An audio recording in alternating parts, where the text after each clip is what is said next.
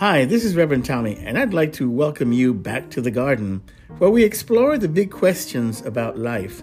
I invite you to open your minds and be receptive to seeing things differently. So let's get metaphysical. Well, good morning once again. Last time I spoke, I did a lesson titled, Meeting Jesus Again for the First Time. It is the title of a book written by biblical scholar Reverend Marcus Borg.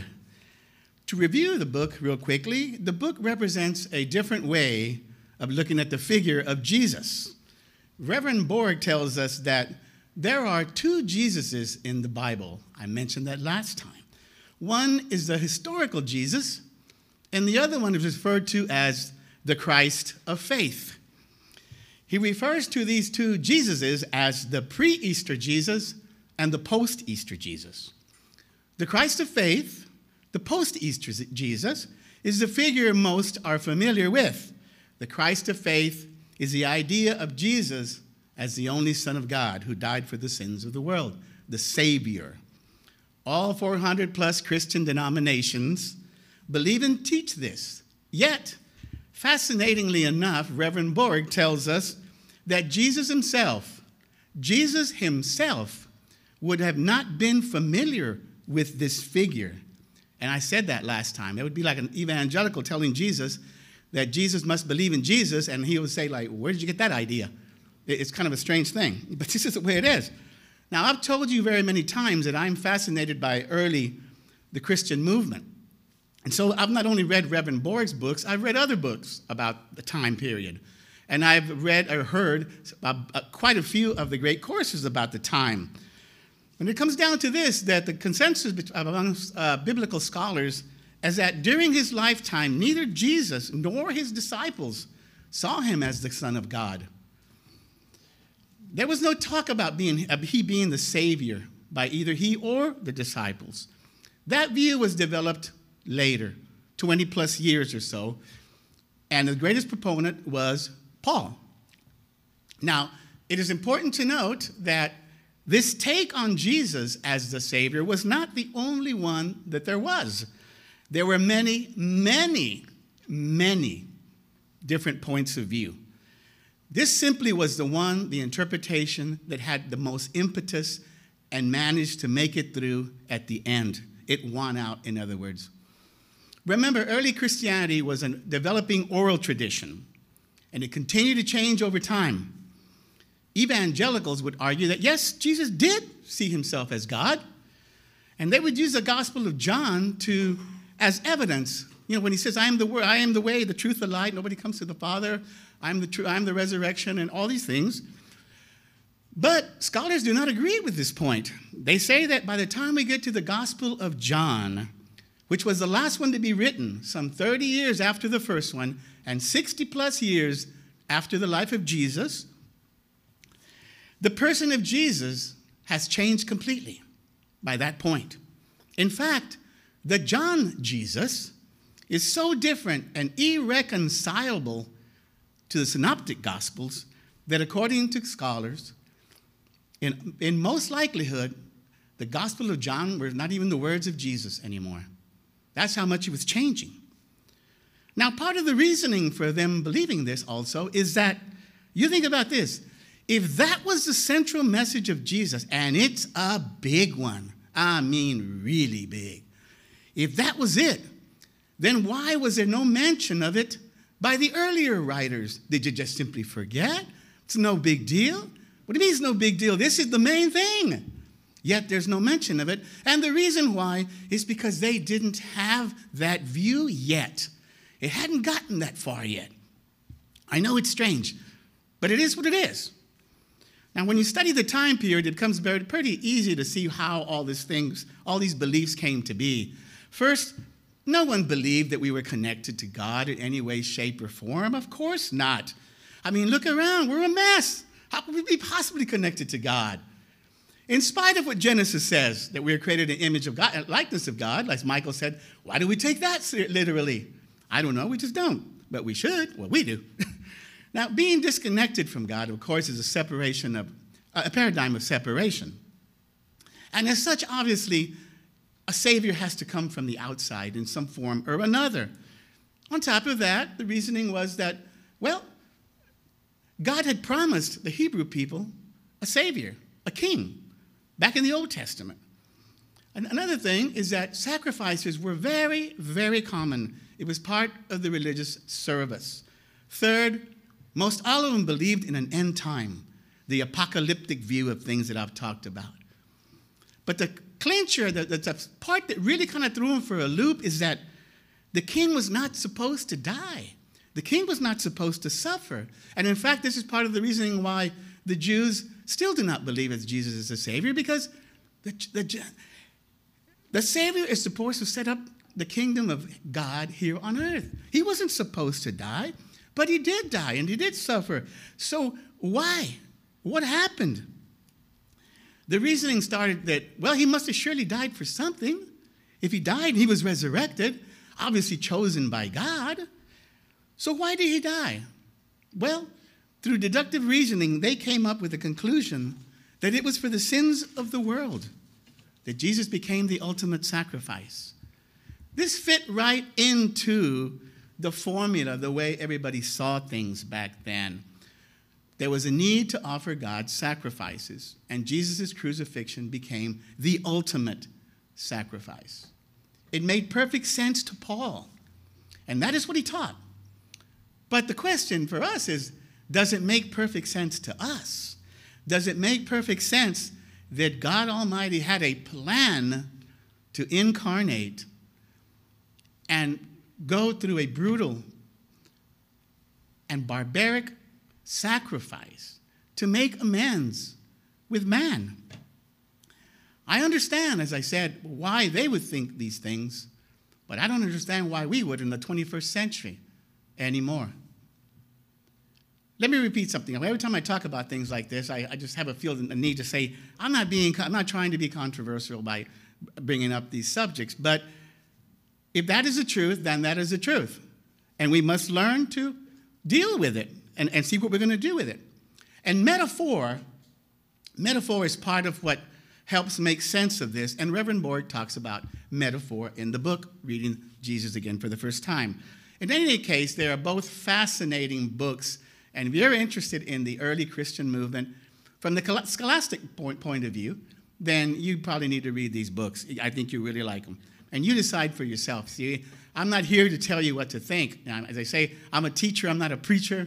And uh, in Unity, we are uh, free thinkers. And that's one of the things that, that I like about Unity, that we're here to educate. And when I was at Unity Village last, they brought it to our attention again, that the root word from educate comes from the Latin, which means to, to bring out, to bring out in you, in you that which your potential, what you already know, if you will, if you were a a Platonic type of a guy, you know. So, as I like to say, if we're going to insist on being a Christian base, then I think we need to know what the real base is. And I've been wanting to ask this for a, for a, for a while, so I'm going to ask you real quick, like real quick poll. Now, I, just out of curiosity, because as they say, Unity, the good thing is it's wide open. The bad thing is that it's wide open, you know. And so I, I'm just curious, how many people like the idea of being associated as, as, a, as a Christian movement? Would you say, yeah? Okay. Yeah. How many would say in the middle, like, well, so-so? And, and how many would say, well, it doesn't really matter. That's, you know, it's just one point of view or something. Because, see, the way I, I, uh, I see things is that I, I think if I'm going to put my theological marbles in this basket that uh, we call Christianity, then I want to know who made the basket. And not only do I want to know who made the basket, I want to know if the basket can withstand the weight of my theological marbles.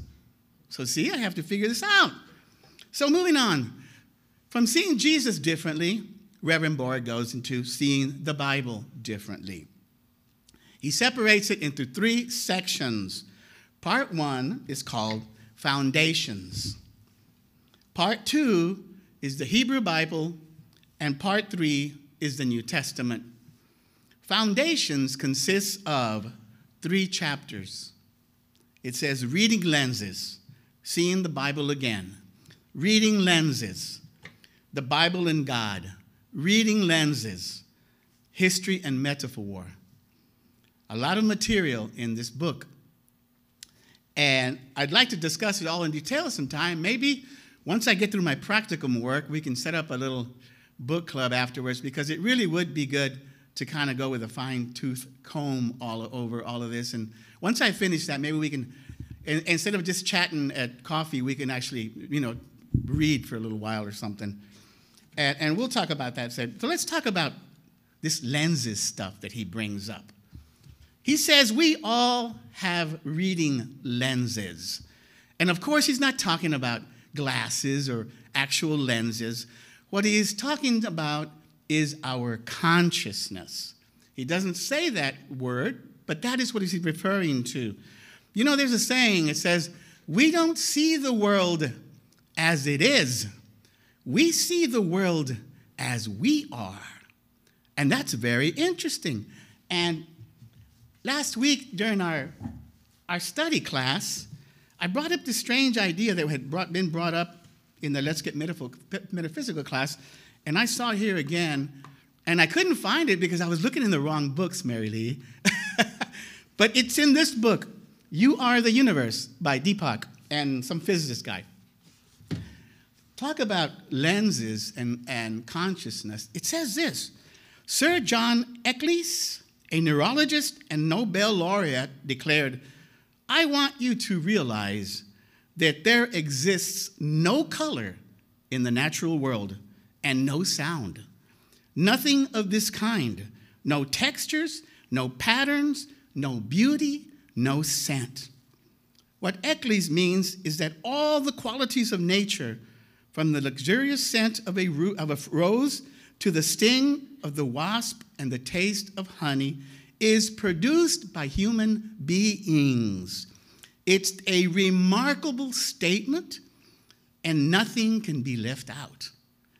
He goes on to say, not even the galaxies. It's very, very strange. So this is what the Reverend Borg says about the lenses. He says, this is how he puts it. As we enter into the twenty-first century, we need a new set of lenses through which to read the Bible. The older set, ground and polished in modernity, and modernity is a word from the word modern, and it's a time period. Right now we would be, at, I believe, in post-modernity or whatever. No longer works for millions of people. These lenses need to be replaced. The older way of seeing and reading the Bible, which I will soon describe, has made the Bible incredible and irrelevant for a vast number of people. One of my central purposes in this book is to provide Christians with a pervasive, persuasive way of seeing and reading their sacred scripture, a way that takes the Bible seriously, but not literally. This is what I keep saying over and over. The way most Christians see Christianity is through the lenses of first century man. That makes no sense to us anymore, and so we get so many people that are leaving and don't understand anymore. I mean, just think of our eyeglasses. How many times have you changed your eyeglasses during the course of your life? Because it's, your, your vision is changing. Well, it's the same thing with consciousness. Your consciousness is changing, and you have to see this differently now. Now, scientifically, we're beginning to move past this old closed system universe that we used to believe in, but mentally, it's still got a real, real big grip on us, and we tend to regress and go back to that old way of thinking. That's why I'm always talking about changing the way we do things. And there's only one way to do this, and that is to change your lenses, metaphorically speaking, of course. In chapter two, he talks about the Bible and God. And he says that seeing the Bible as a human product does not in any way deny the reality of God. But he does add, the lens I am advocating does not see the Bible as a divine product in origin, or some parts as origin and some parts as human. It is all a human product. This is what he says. He refers to the Buddhist metaphor of the finger pointing to the moon. And he says, the Bible is like a finger pointing to the moon. Christians sometimes make the, the mistake of thinking that being Christian is about believing in the finger rather than seeing the Christian life as a relationship to that to which the finger is pointing. And I underline relationship because he talks about that in the first book, that Jesus was advocating a relational type of a interchange between you and God. And I talk about that all the time, that it has to be a one-on-one relationship between you and God. It cannot be any other way. It is the only way. And so that word relationship takes on a really interesting meaning. In the third chapter, History and Metaphor, he talks about the distinction between the two, and you know what they are. One is about seeing things whether they really literally happened historically, and one is about what the message or the story is trying to tell us, the metaphor behind it. He points out that metaphors can be profoundly true, even though they are not literally true. Something does not have to be literally true. And that's why when we talk about the Bible, whether an event happened or didn't happen, our take is like, well, if it happened, that's fine. If it didn't happen, that's fine too. Because the metaphor, the story behind it, is much more significant than whether the event took place or not. That's the point of that. He summarizes the two, history and metaphor, that is, as, as this. In short, the historical and metaphorical approaches to reading the Bible need each other. Because we actually say that. Yes, there, there is some history, but, and yes, there is some metaphor. There's both. He says, the historical needs the metaphorical so that the text is not imprisoned in the past. The metaphorical needs the historical so that it does not become subjective fantasy. Now, I'm purposely making this, short, this lesson a little short today because it's just way too much material. And in fact, I even hesitated. I talked to Myrna about it. Kind of hesitated about even bringing up the, the topic of the book because it's so much and it's, it's something you really, and she just went through it with another class and she said, that's a lot of stuff. I said, yeah, I know it is. But, but I wanted to introduce you to the book and let you know that it is available in our bookstore. And you'd like to read it, I, I think it's really important. Because it's all part of the changing process. And I keep saying, that's my mantra. We've got to change the way we see things. And these types of books help us because they see, they show us that there is other ways of seeing things. Even our sacred Bible, that there is another way of seeing this. Part of learning, part of learning is unlearning. And that is what denials and affirmations are all about. It's cleaning out the closet so you can make room for new ideas. So when we read these kind of books, it's a process of unlearning. It's almost a denial type process that we talk about here in Unity all the time. Because the old way of seeing things was riddled with fear and guilt. And that is just not conducive to a productive life at all. And I think we all know that.